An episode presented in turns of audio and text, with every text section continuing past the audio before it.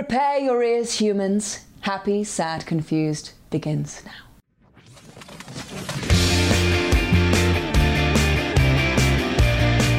Today on Happy Sad Confused, Sarah Paulson on her new film Run and her comfort movie Postcards from the Edge. Hey guys, I'm Josh Horowitz. Welcome to another edition of Happy Sad Confused. You might be thinking, wait, I just heard your voice the other day, Josh. Nary two days ago, there was a new episode of Happy Sad Confused. Well, don't get used to it. I'm not going to promise two episodes a week from here on out. This is, after all, this isn't my day job, by the way. This is this is bonus. This is this is the passion project. The the stuff I do for MTV and Comedy Central. That's the stuff that pays the bills. Happy, sad, confused. Believe it or not, this is this is just for fun. This is mostly for fun and mostly um, just because I like these kind of long form conversations. All of which is to say, um, I don't know if I can sustain two a week, but it just so happens that now is the time of year, thanks to, I think it's always a combination of all the spate of fall and holiday projects. We're starting to get into award season, that um, oftentimes I find myself with more guests than I can even handle or roll out in a single week. So this might happen again on occasion. Um, earlier in the week, we did an episode with um, the cast led by Margot Robbie and Finn Cole, and the director of the movie Dreamland. If you haven't checked that out, that's in your podcast feed. And today's episode, as I said, is with Sarah Paulson. Now, Sarah Paulson is somebody who I, of course, have been chasing forever. It's kind of shocking. She's one of those that I, if you've listened to Happy Sad Confused for years, it, it might seem odd that she hasn't done the podcast, considering how much she works and how much great work she does, and and just the vibe of her. She's definitely my kind of human being and probably your kind of human being. But for whatever reason, it hasn't worked out timing wise until now. And um, I'm so happy it finally did happen. Sarah Paulson is a delight. She's one of our finest actors. She can do everything. Um, maybe you saw her earlier this year when Ratched came out on Netflix, and that's been seen by apparently like I think the last number I saw was 48 million people have watched Ratched, which is amazing. Good for Sarah. Um, her collaborations with Ryan Murphy are um, numerous and very successful. Um, and she, we zoomed via, like in the middle of actually a production she just started, which I'm very excited about, guys. I don't know if you know this. She is playing Linda Tripp in the new American Crime Story, again, from the mind of Ryan Murphy. Um, it's Beanie Feldstein as Monica Lewinsky. Um, you've got uh, Billy Eichner's in it. Um, a really great cast. That is oh, Clive Owen playing Bill Clinton. So yes, this is this next American Crime Story is going to tell the story of the infamous Clinton scandal, the Clinton Monica Lewinsky scandal. So um, so many performers I enjoy in that project, and she has just Sarah has just started production on it, and um, a very kind of uh, interesting moment to catch Sarah in because she's just a few days into it and we kind of talk about how she's like this is maybe the hardest job of her career and she's a little unsure of it right now of how it's all going to work out. So that was kind of fun to talk to her about that and also fun to talk to her about this new film of hers called run which is on hulu november 20th um, it is a really fun ride. It's a fun genre exercise as it were kind of a hitchcockian tale it's directed by the same guy that did the movie Searching a few years back. I don't know if you guys caught that, starring John Cho. If you haven't seen that movie, that's another tight, taut thriller that I highly recommend. And this one similarly has that kind of structure. And it's basically Sarah Paulson and a young performer um, who plays her daughter in it. And it's, um, you know, a lot of twists and turns in it. I don't want to reveal too much, but it's a very contained um, thriller and very effective at what it's trying to do. So I highly recommend that one. And um, yeah, as I said, Sarah's Sarah's a delight. Her comfort movie was a, a great a great pick. The great Mike Nichols uh, adaptation of Carrie Fisher's book Postcards from the Edge. We talk a lot about that. And you know, sometimes on the podcast, I feel like when somebody picks a comfort movie, they're different. There are different um, levels of their familiarity with the movie. Sarah Paulson is at the extreme. She can quote every line, I think, of Postcards from the Edge. So respect to her for that. Um, so yes, that's the main event today. Sarah Paulson on Happy Sad Confused. Other things to mention, as I said, um, there's the Margot Robbie podcast that's in your podcast feed. great new episode of Stir Crazy, if I do say so myself, with Paul Bettany. He was a delight. That's on Comedy Central's Facebook and YouTube pages. Um, other things to mention that are coming out, I highly recommend uh, Mangrove, which is the first episode in the Small Axe series. That's on Amazon Prime. That comes out on this Friday, the 20th, as well. Um, Sound of Metal, I think, is about to drop. I think that's on Amazon Prime. I highly recommend that one. That's Riz Ahmed. Um, really great performance from Riz as a like a heavy metal drummer that starts to lose his hearing. I saw this one in Toronto um, a long while back, a year ago, over a year ago, and it really um, jumped out as one of the best things I saw at the Toronto Film Festival then. So that's well worth checking out. And Riz Ahmed is one of our very, very best actors. Um, so yeah, you'll be happy to know that we're going strong. Lots of podcasts to come. I taped. Um, did I tape two episodes of Stir Crazy yesterday? Yeah, I taped two new episodes of Stir Crazy yesterday.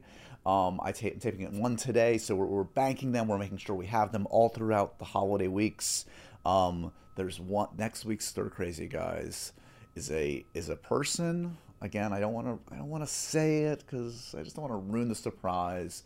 But it is a person that may be one of the top five people that you guys talk to me about on social media that you bring up with me. So it's somebody that's done Happy Sad Confused. It's a regular Josh Horowitz friend of the podcast and friend of all the things I do. And she, there you go, there's your hint. It's a she. Um, was a delight, and I'd uh, I was really happy that she agreed to do Stir Crazy, and I think you guys will really, really dig it. That's that's the hint for now. Um, not much of a hint, I know, but maybe you can figure it out. You know, someone I've talked to dozens of times. Okay, I'll leave it at that. Um, remember to review, rate, and subscribe to Happy, Sad, Confused. Spread the good word. And in the meantime, enjoy this chat with the delightful Sarah Paulson.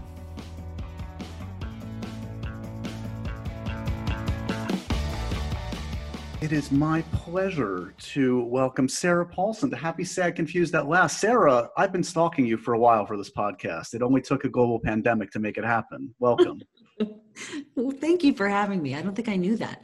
Probably uh, Allah was keeping it from me. Oh yeah, she knows. Allah yeah. who watches all. Allah who watches all. um, congrats on Run. This is a super fun movie that's premiering on Hulu any minute now. By the time people listen to this, um, we're going to talk about a bunch, bunch of things though. You've also sent me your your comfort movie, which was a good pick, Sarah. Well done. Thank you. I really appreciate it. First of all, let's just talk um, life headspace where you're at. We've survived the election seemingly. Or has a load lifted off your shoulders? How, how are you feeling? Um, I don't. I, I would say a load, but like a brick of right. bricks. You know, um, just because. I, I need the man to concede. I yeah. need the man to acknowledge the real. I mean, I don't know why I would expect him to do something he has yet to do since since he's held office, uh, which is acknowledge reality and uh, take responsibility for the, you know, I just. I'm with you. Yeah. So I'm you're speaking my so, language. I get so it. I do feel there has been a brick taken off the pile of bricks on my back, but it, did, it, did feel. I don't know about you. It, it, kind of surprised me, like about a week ago, as we taped this, when the, all the networks and the cable channels made the announcement. It did feel like, oh wait, I I didn't realize it was going to happen this way and that it was just going to be this like I mean I guess it makes sense. Of course everybody just sort of like started I don't know. It was a celebration. It was kind of a beautiful thing. I was here in New York and it was an amazing yeah. thing. Yeah. It was I was I was in California and I started hearing people out loud, you know, I was walking the dog and I started hearing all these weird sort of noises of people screaming and I was like, what is happening? Is someone it's too early in the morning on a Saturday. What are people doing? And then it got louder and louder. And then I just realized it was really in my mind it was like a movie. I, I had the dawning re- re- uh, wow what's the word? Realization yep.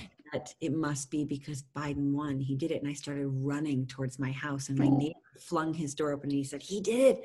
He did it! It was that was a pretty a pretty wild thing. The music swelled. So the i'm curious i'm curious did, did you have uh, i mean i watch a lot of msnbc when you watch nicolle wallace having played nicolle do you have a, a unique perspective on on watching where she is. I mean, she's obviously in a much different place now than when you played her. Oh, I think when I played her, no one, no one knew who she was except for real uh, insiders. And now I say I played Nicolle Wallace, and retroactively, there's this collective applause um, about that because she is such a such an extraordinary uh, woman and such a wonderful brain. And I text her sometimes during the debates or when she and Rachel and Joy were the trifecta of, of ladies doing the uh, the after the pre and the post. And I would just I remember on election night texting her saying what what what what what, what, what, what she wrote me back something. I want to know what the text was. If in that, what does that equate to in, in letters, Sarah? yeah, I was like, uh, she, and she was just like, yeah. Um, it just wasn't. It wasn't a text that calmed me down. Let's put it that way. Got it. On election night, I was. I was. Uh, it didn't matter how many people prepared us to be, you know, for the red mirage. It still felt so shocking. yeah. Me. Yeah.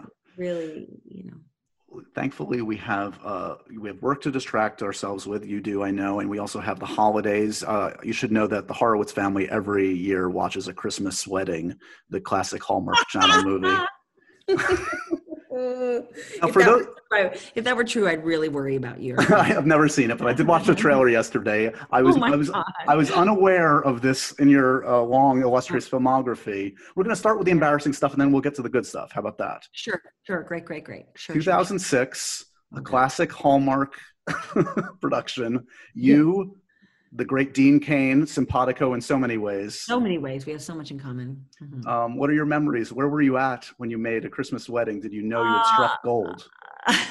I was an actress not working very much. And it was one of those times, and every, anyone who's had this experience, and I know there are there are plenty of, and this is not to disparage Lifetime. I, I they were wonderful to me, and I was happy to be employed. Don't get me wrong, but it was certainly not, you know, my fantasy job. Um, but they they were in a position to offer me the part without an audition and they offered me money that was money that i hadn't seen in other places. And so i took the job and um, i don't regret it. But when i hear people sometimes people will tweet me or say something like my mom loves a christmas wedding and i just think oh your mom is sweet but i'm not sure it's just not it's just not it's just not my finest hour no it's not the mount rushmore it's no, not on not, the it's not, not the top five no it's not it's, it's, definitely top 10 it's not top Oh, give me a break it's in the bottom 10 we all know it might even be might even be well, we'd have to see what else you come up. With. I was with, gonna say I'm not gonna dig that far down. I want to. You're talk not. About, no, if you want, really want me to. But well, I don't know what else there would be that would be. I don't know either. Well, this does bring to mind, though, a, a generalization about your fantastic career, which is that I, I have been watching you. It seems like for a, a, while in theater and film and TV, but it's it's you haven't had. I mean, I guess I was going to say the usual arc of an actor's career, but there is no usual arc, as we know. Um, but I guess like you know, you were working for many years, a couple decades even, arguably, before kind of the world really took notice of you. You were obviously a, a successful jobbing actor in theater and film and TV. But I, I guess I'm curious, like, who you were like in your 20s when you were working a lot and did you feel like you were wanting for more or was it like yeah this is this is i'm getting what i need and want out of my professional life Oh my God, no. I was so, um, I think I had a funny, uh, right out of high school. I, for the first six months out of high school, I didn't work. I did not go to college. I got a job understudying Amy Ryan in the Sisters Rosensweig on Broadway. And then I got an episode of, I think I got an episode of Law and Order. Then I got that. Then I got, I did a pilot that then went to series called American Gothic. And I did a, t- a, a TV movie with Kathleen Turner called Friends at Last. Mm-hmm. About divorced parents. I'm not going to ask you where that ranks yeah. to. yeah, I, I, I won't say. But, um, you know, I had a little bit of a moment right out of school where I had a lot of friends who weren't working at all professionally, and I was.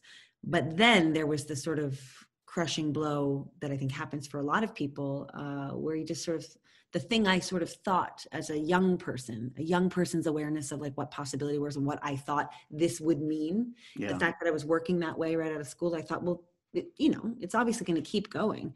And there was a very rude awakening where I didn't work for almost two years. And that was really scary. And I'd moved to California and I, you know, had a roommate in Burbank and it was it was not a great time. So there's there's definitely um, I was definitely wishing and hoping and dreaming of more, not fully knowing what I might be capable of. I had no idea what I could do or couldn't do. I just hoped for something more, but you know, it just wasn't it wasn't happening. It really wasn't. I, I was excited to talk to you for for another reason in that I realized that you, like me, um, actually survived an upbringing in New York City. I feel like I don't know about you, but like when I would tell people like I grew up in the city, they'd be like, uh, they, they, didn't even compute. It's like, how does that work? You're a unicorn. How and also how are you not like a you know psychotic murderer?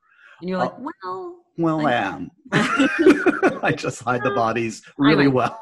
I've been getting away with something for a very long time. did you did you enjoy? Like, where did you grow up in the city? Where were you? And did it feel I like an, all over? We were yeah. we moved around a lot. We were Gramercy Park for a while. We were on West 11th Street for a while before West, before West 11th Street was the you know coolest place in town to live. My mother tells stories about uh, Bank Street Park, remembering when the trees were very, very small, were not as tall as they are now. And it's really wild to, to think about. There was no, there was no Magnolia Bakery. There was none of that. It was, it was right. not, it was not the place it is now. Um, but then we moved to Park Slope, uh, into different parts of, of Brooklyn. I lived in Cobble Hill, Park Slope. Uh, in Park Slope alone, we lived in Berkeley Place, First Street, Carroll Street, and 10th Street, all within the span of a couple of years. So um, I moved around a lot. And but New York, I always feel sort of funny because I was born in Tampa, Florida, owning New York as you know, saying I'm a child of of the city. But the truth of the matter is, I was there since I was five years old, so it sort of feels like it counts. But it does I have to be. I have to disclose that it's not. it's not where I was born. You know, the snooty New Yorkers. Uh, yeah, some of some of yeah, us would just, like, but I, not I, don't. really from New York. You're not. You're not I don't know. You were, you were there for the important years. I was there for the important years. That's exactly right. Formative years. Yep. And in terms of, was your mom the greatest influence in terms of helping define what was important in film and theater and TV? Like, what? Who shaped? Who helped shape your taste as a kid? Um, you know, uh, that's an interesting question. My mother is certainly incredibly artistic. She's a writer. Um, uh, an incredibly smart woman who moved to New York when you know my she was 27 years old not knowing really anyone there it's kind of amazing when i think about it how brave it was with the two young daughters um, but no i mean I, I know my mother was really interested in movies and theater and she took me all the time but it it, it was I don't know. I feel like I sort of went from being a growing pains, facts of life, silver spoons, obs- Punky Brewster obsessive, to thinking that you know Deer Hunter was a very special movie, and and watching the movie Frances and seeing Jessica Lange for the first time, and and it you know showing on a Sunday afternoon at four o'clock, and I I fell on the movie in in a in a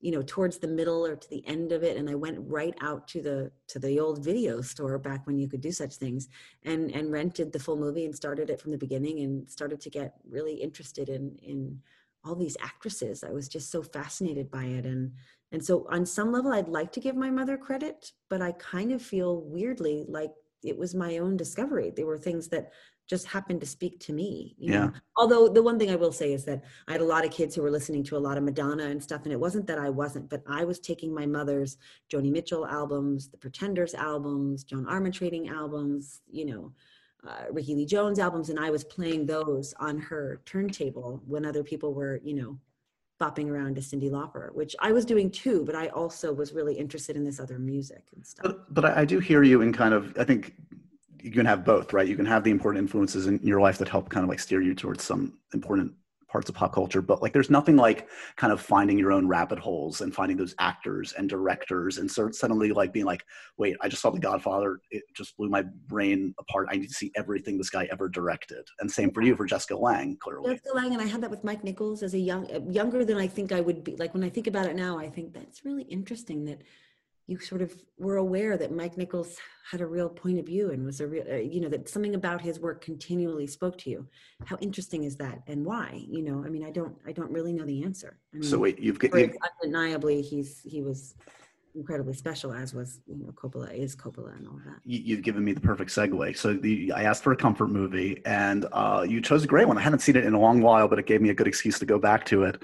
Um, yes, from the great writer Carrie Fisher, from the great director Mike Nichols, from the God among humans, Meryl Streep. Uh, you have chosen postcards from the edge. Talk me through how, why, when you encountered it. Just give me some extemporaneous thoughts on this one it's just one of those movies. I, I, mean, my mother is not in show business, but it did remind me slightly of our dynamic. Uh, you can read into that what you will. Um, but but I was just really taken instantly by the writing. I mean, Carrie Fisher. I had a an experience of um, running into Carrie Fisher at a store in Los Angeles. Um, you know, and literally fawning all over her. And then we we did become friends, and it was always a sort of wild thing to me that I didn't. I have all these emails from her that are that are very very special to me. Obviously, they were then, but they certainly have a, a greater resonance for me now that she's no longer uh, walking around the planet. But I was struck by the the writing. I, I remember being so struck by the the writing. It was so sort of searing and also wildly funny and so true and just I, I don't know.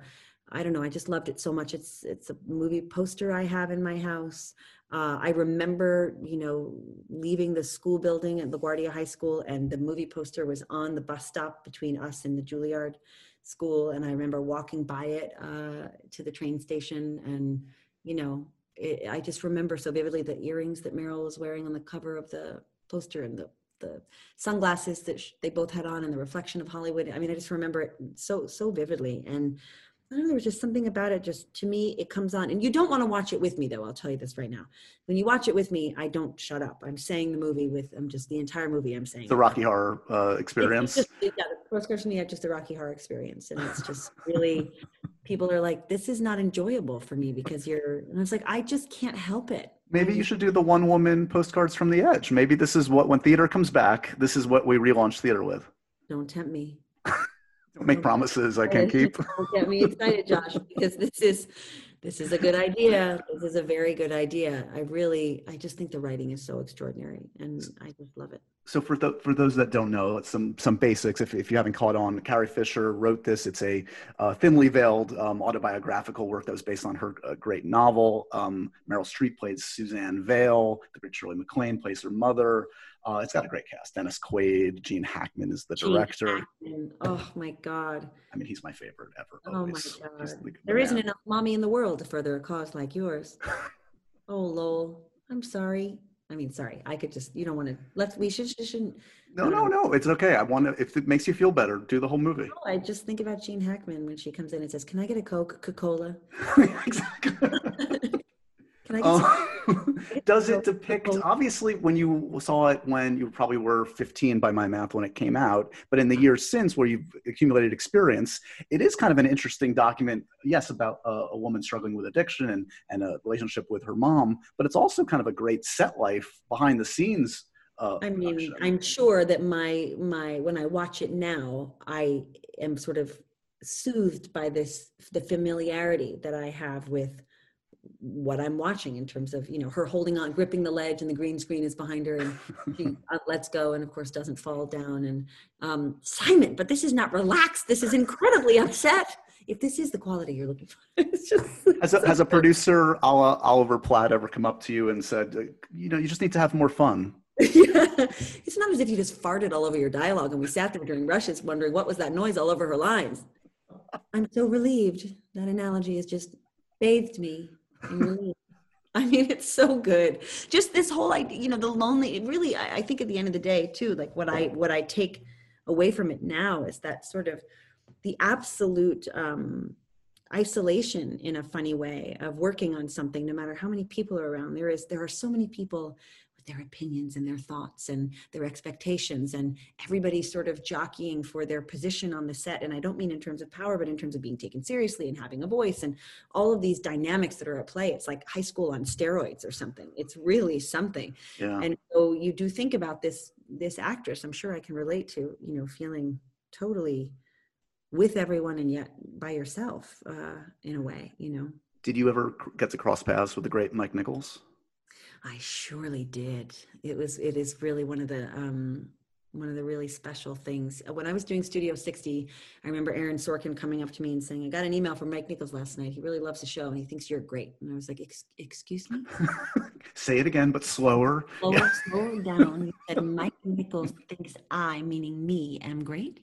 What? And then um, years later, Nora Ephron and Mike Nichols were doing a reading of her play Lucky Guy, I think it was, yes. And it was at the time, it was Hugh Jackman and me were reading it. uh, along with a, just a constellation of some of the greatest theater actors in New York. And it was Mike Nichols was directing it, and Nora was obviously had written it. And we sat in a room. Diane Sawyer was there, and Scott Rudin was there, and it was like one of the most nerve wracking experiences of my life. Really, actually, I was like, "This is not. I'm not cut out for this, folks. Nope, nope, nope, nope." And I'll just never f- forget him coming up to the to talk to me and him just saying you're so good. You're just so good. I hope you know that. And it was before I did a reading, and I'm sure after I did the reading, he was like, "Whoops!" But uh, it was. He wrote me a card. He sent me like five bars of chocolate. I have this card. It's the most one of my treasured possessions. It's yes. Yeah, so I did have. Wow. I've had a couple of those experiences in my working life that have really been a bit mind blowing to me. Uh, amazing that you have that experience. Yeah, he's one of those directors that comes up over and over again on the podcast. For, so. Oh, really? Yeah, yeah, just uh, the people that have been lucky enough to know him and work with him. He just was like, you know, the cliche. He was an actor's director, clearly. Yeah, which um, I have to tell you, there are so few of them.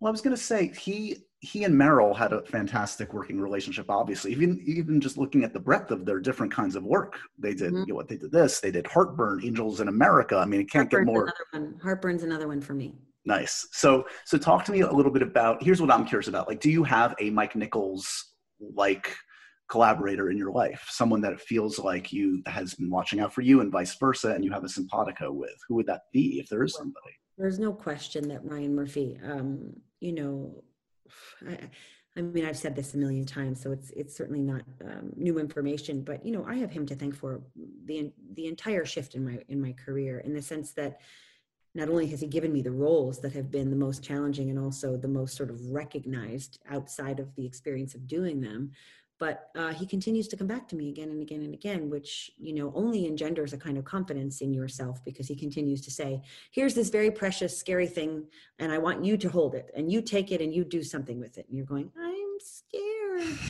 and he believes that you can do it and that that kind of you know like any really good parent which any actor will tell you who has a real working relationship with any director that's that's has any you know real semblance of intimacy there is absolutely a parent child dynamic and it can shift back and forth but there is that that trust where you're you take the the training wheels off the bike and you keep looking back and somebody's going you can do it you can do it and because it's a very it's it's sometimes you're taking really big swings and you you want to feel that you've got the support of someone who sees you yeah. and knows you uh, well enough to know where you're pulling back and how to push you more. And I definitely have that with Ryan. Well, and all the facets of you. Again, like we were just talking about Mike Nichols, these different kind of parts that he gave Meryl. I mean, look at the work you've done with Ryan.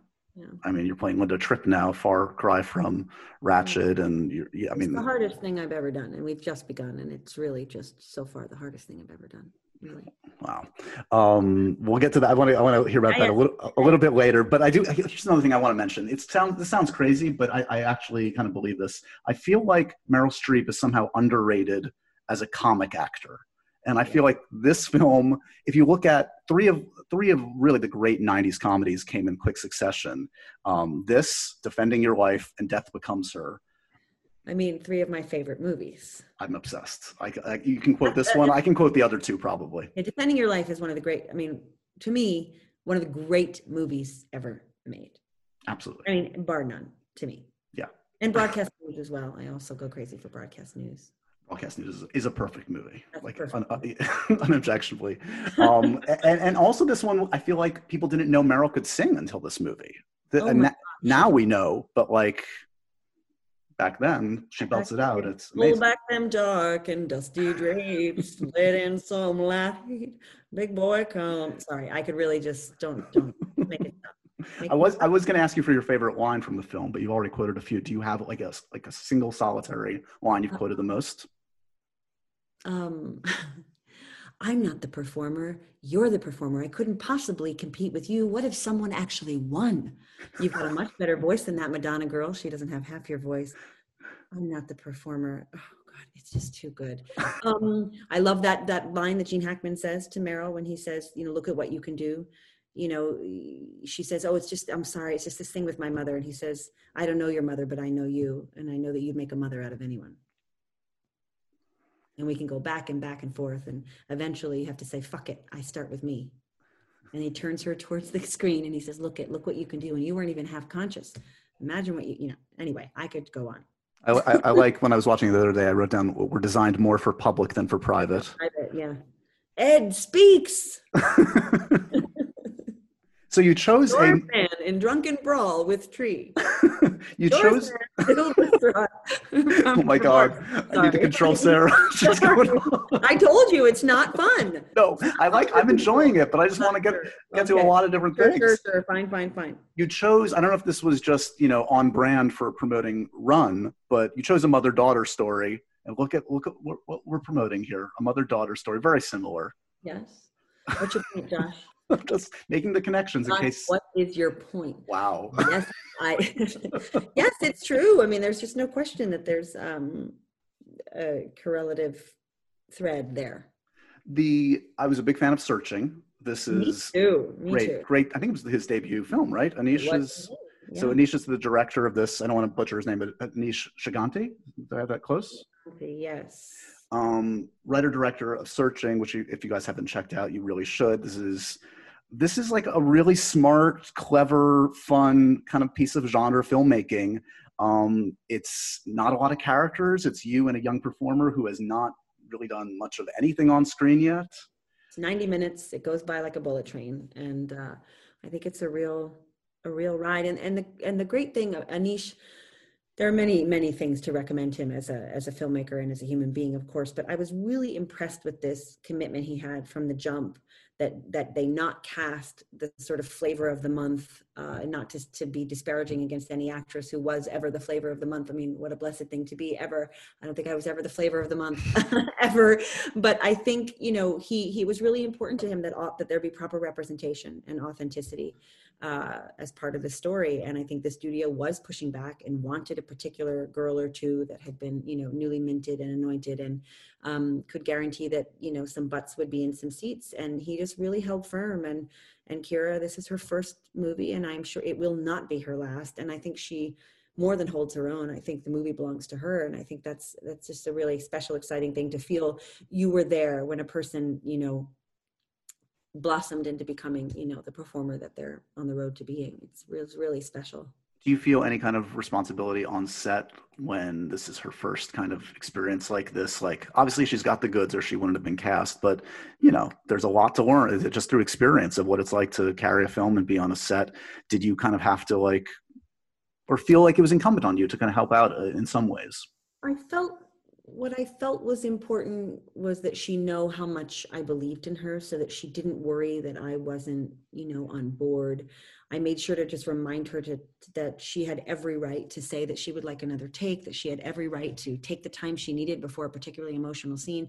You know, we, especially when you're younger, you think the minute they call action, you're supposed to just be able, to, as if you're a robot, turn that on. And I, I said to her, if you need a second before you start, that is your right and is something you have to protect in yourself. So I would do things like that. But, yeah. you know, she's a really self possessed uh, young woman. And I thought, you know, uh, who's studying at an Ivy League, you, know, and I'm just like, I'm an actress. I hear some advice for you. Meanwhile, she's like, you know, missing neuroscience class to make the movie. And so I just sort of felt like I had, I had no business offering her any advice other than to try to remember to remind her to breathe um, because it, it was a it was a very big you know at the time before the movie was going to be on Hulu this was a Lionsgate movie to be released in theaters and she's the lead of this movie and it it it I don't think I would have at that age been able to to manage it I don't have that kind of um, I'm not built from that kind of material. I'm much more of a nervous Nelly. And she was like, okay, let's do this. And it was really impressive. I found her to be a really impressive person and a wonderful actress.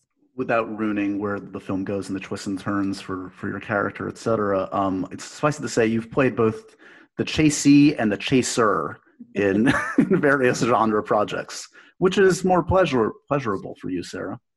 I think um, in the horror or thriller genre, I think there is certainly a lot of meat on the bone in terms of opportunity for emotional crescendos and things that can be really, really fun, particularly earlier in your career when for me, I was really waiting for an opportunity to have something to sink my teeth into. Now, I think my tank might be running a little bit on the old running and screaming and weeping uh, tank. I think it's a little low. So sometimes for right now, I feel like having the role of the pursuer and the chaser rather than the chasee feels a little bit more suited to my physical and mental capabilities, emotional capabilities for the moment. I think I've run that well. I've wrung it out and I need to refuel. Fair enough. You, you, yeah, I mean, you allude to this. You have done a surprising amount of genre stuff, um, and I guess it's it's the classic tale of like you succeed in something, you get five more offers like that, and just so happens you've gotten a lot of good offers in that realm. Thank you, John. um, and you've made the most of it. That, but, but Sarah, Yes, Marvel and DC World have eluded you. they have. What the fuck is going on? Oh shit! Marvel and DC have not called me. Um, I don't know the answer. That's a good question. I mean, I got, I you know, the closest I got to that was being in in uh, Night Shyamalan's uh, Glass, which was obviously uh, sort of a superhero movie before superhero movies were superhero movies, really. right. um, but I would love to do something like that. It would be obviously really fun, but no one's calling, and I'm not gonna, I'm not gonna lament that too much. I'm gonna No, you're to, you're doing fine, but I'm, I'm just. okay, but I just, I do think they should call. I mean, it would be nice to get the. It would be call. nice if I got the call. It'd be nice to have the privilege to say no. It would be nice to be like, I'm not doing your stupid piece of shit comic book movie, Marvel. No, I would never say that. I'd be so desperate. I mean, that's Oh. my way of seeming like I don't care when really I'm like, please call me. You're just taking a different tack now. You're I'm like the, a the other one hasn't now. worked, so now Like, please. desperate doesn't work, so I'll just pretend I don't care. you are though producing more. Is that part of the, the game plan to both create unique, different kinds of work for yourself and others? What's the what's the reasoning b- behind getting into the producing? Interesting, because I don't that that concept what you just said is I think arguably why most people do it. That has never occurred to me. I'm not thinking about it like that at all. We need a Because mo- we need to call a Team Paulson meeting I know. right I, now. know. I think I think the truth is, um, I have been, you know, I've had this ever since People versus OJ. I have not stopped working in a way that has been so extraordinarily shocking to me and thrilling, and also not left a lot of room for what do I want to do and what do I want to develop and what do I want to put my stamp on and what does my stamp even mean and um, the producing uh, components have come out of my relationship with Ryan and his feeling that it was time for me to have some ownership of the things we were creating together. Um, and they're his ideas and they're his, um, they come out of his mind uh, and he thinks of me for them and wants me to have a real seat at the table. Um, and that is to his credit that he has continued to want that for me. Um, I got my first directing opportunity with him as well. Um, and I would like to do more of it. It's just there are only 30 days in the month and 12 months out of the year. And there's a moment where it's like, I would have to be willing to sort of step back and just say, I'm not going to do anything for a minute. I want to really get quiet with myself and think about what it is I want to do. Um, and I just haven't had to, I, I haven't had time to, to do that yet. And I've, I mean, one would argue I could make the time. I haven't chosen to do that either. You've devoted your time instead to memorizing all postcards from the edge. So Correct. Correct. the important things. You are producing. Are you producing this new American Crime Story? Or are you producing? I am this one? indeed. Yes, I am. So you alluded to this being what was the, the description? You said this is the hardest thing you've done, or I've ever done from an acting standpoint. Yeah. okay. So we so for those that don't know, you are playing Linda Tripp. Mm-hmm. Uh, this I love this cast. I mean, Beanie Feldstein, amazing. Amazing. Playing playing Monica Lewinsky. You got Billy Eichner in there as a Matt Drudge, I think. Um, Wait, is Betty Gilpin playing Ann Coulter? Do I have that right? uh, Maybe, kind of. Okay, we can skip that. Yeah. Um, and Annaleigh Ashford is playing Paula Jones. Taran Killam's playing her husband. Yeah, it's just it's you know Clive Owen's playing President Clinton. Right. So Um, what's so so? Give me a sense of what, why so challenging. You've played real people before. I've played real people before, but I've always played real people with whom I have some alignment in terms of my moral center. Uh, Linda does things that I have to f- sort of go a more circuitous route, travel a more circuitous route to figure out how to understand the behavior. Because there are, you know, and that's my job as an actor is not to judge her. My job is to try to figure out the why. And if I'm going to, to play her, I have to figure out, you know, all of the facets of her personality and what she cares about and what she's fighting against and what where she feels her moral line lives and dies and it's very different from mine and so trying to you know i don't look much like her i did look like marcia clark moore so there's a there's that thing of trying to figure out how to straddle doing what we can to change the shape of me facially uh, which i think we've done successfully without going so far as to feel like there's somebody just in a sea of plastic it's like if you're going to cast me doing it you've got to have some of me present otherwise what's the point get Right. some who looks more like her, I guess. Um, so it's just been an interesting thing to try to figure out how to regulate for myself. And and also she had a lot of um, physical uh, traits and things she did physically that were that were very particular, like the way she used her hands or the way she raised her eyebrows and the way she looked to the side and the way she used her mouth. And so as an actor, you sort of go, she blinks a lot and it's like do all that blinking i don't think i can do all that blinking or i think it's going to be really really irritating to the audience. So you go let's not do that but how much of this will i do? So calibrating all of that is really hard and when it's not cut together you don't know if it's going to be like me over here like Ticky Von Tickerstein and then you've got everybody else sort of doing things really really on this on the level and then you go is that going to make me look like i'm right. doing something too much? And so it's how do we find a way to let the truth of it live? Because she wasn't as you know still as as most people. Isn't that fascinating? Yeah i was hearing like brendan gleeson talk about that when playing trump recently in the comey rule and like they almost had to like tone it back because the truth is some people a lot of us are big and and like and the expressions and the ticks are big and sometimes it can read as like wait what are you doing you're playing exactly. a caricature when you're actually playing the person that's what the exactly. person is so that's the thing and we've only been shooting for a couple of days but i've been watching the dailies and it's sort of like the things i respond to most are when there's like a hybrid of really yeah. doing the things that she did and then also some stillness because I, I think you have to have a moment where the audience can go, okay, yeah, yeah, yeah, we get it. Um, and you don't want to just seem like an actor who's so excited to be playing somebody so so different from yourself that you you know got really really high on the idea of doing all of the things that she does. And it's just like right. I think the great stella adler is a wonderful acting teacher said nobody wants your 100% like you don't nobody actually wants that. Uh you know you don't there's a there's a moment where it's actually then becomes something you can't get inside of as an audience because you're yeah. just sitting there going oh look at that actress doing all those things you know and then you're not really part what you know you're not involved in the story.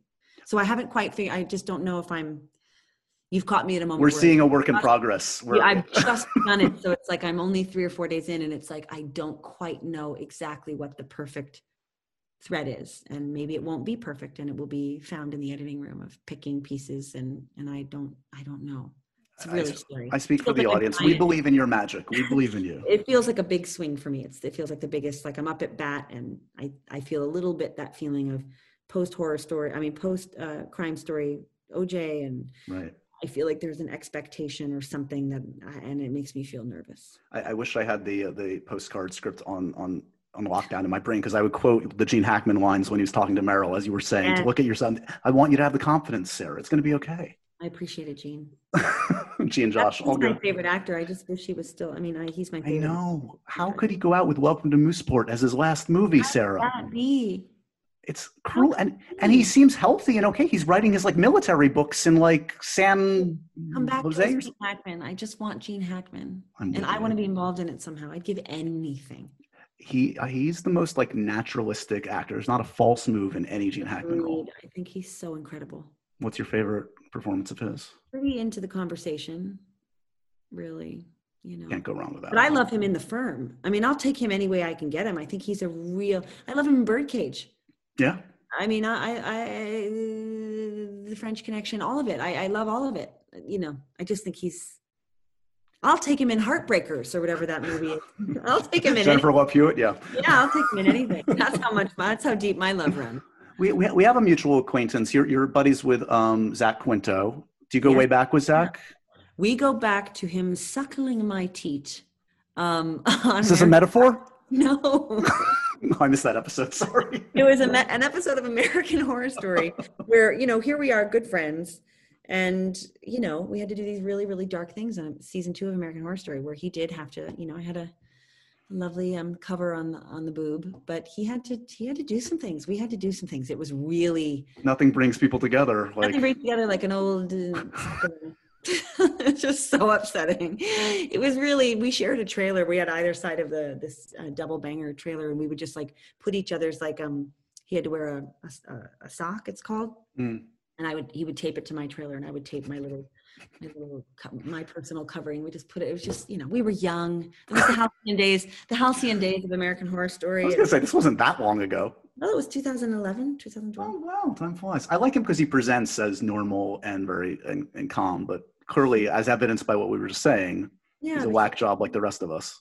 he's a real uh, he's a really really good friend of mine and um, uh, I, I, find him to be a very soothing wonderful person who is yeah he's the greatest he's you, you've been in a couple films with the spirit animal for me in this podcast uh, michael shannon oh yeah what's your michael shannon experience my Michael Shannon experience was, man, mm, I did a play called Killer Joe uh, that Tracy Letts wrote, and I did it with Scott Glenn and Amanda Plummer and uh, Michael Shannon uh, in New York City at the Soho Rep, I guess it was called at the time. I was at a different location than it is now, I think, if it's still in existence. And um, yeah, he was a he was a real. Um, how would I describe him? he's indescribable. That's why he's a. That's why we love him. And then we did Mud together as well. Right. We, um, I think he's a he's from another planet, and I mean that in the most um, yeah complimentary way. I don't mean that he's uh, freakish. Um, I, I feel him to be.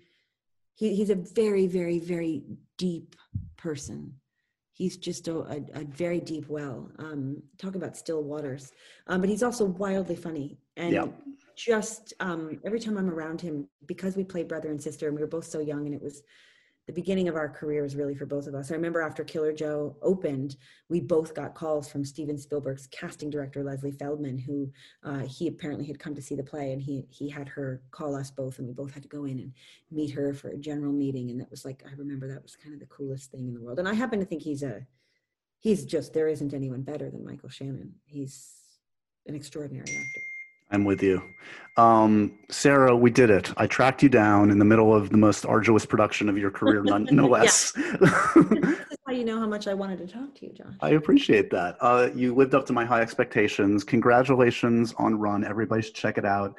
Um, no, truly, I'm, I'm, impressed always by your work, but but Kiera, this young performer, is excellent as well. She's, she's so amazing. I think I think this is a really exciting thing for. And, and I will say honestly, the, the director Aneesh is, is definitely one to watch. These these first two films show a great uh, facility behind the camera and just sort of creating entertaining pieces of genre work. So, um, thank you, Sarah. Stay sane. You're going to kill it as Linda Tripp. I have I the utmost confidence. Your, your G, you'll always be my Gene Hackman. Oh my God, there's no higher compliment. No, there isn't. But I, I'll remember this moment when you tried to impress upon me the importance of believing in myself. I there you go. You. I didn't have my shrink session this week, so I appreciate you. That'll be $180. What's the going rate? I'll send the checks in. um, thanks again, Sarah. Appreciate Thank it. Thank you. I appreciate it.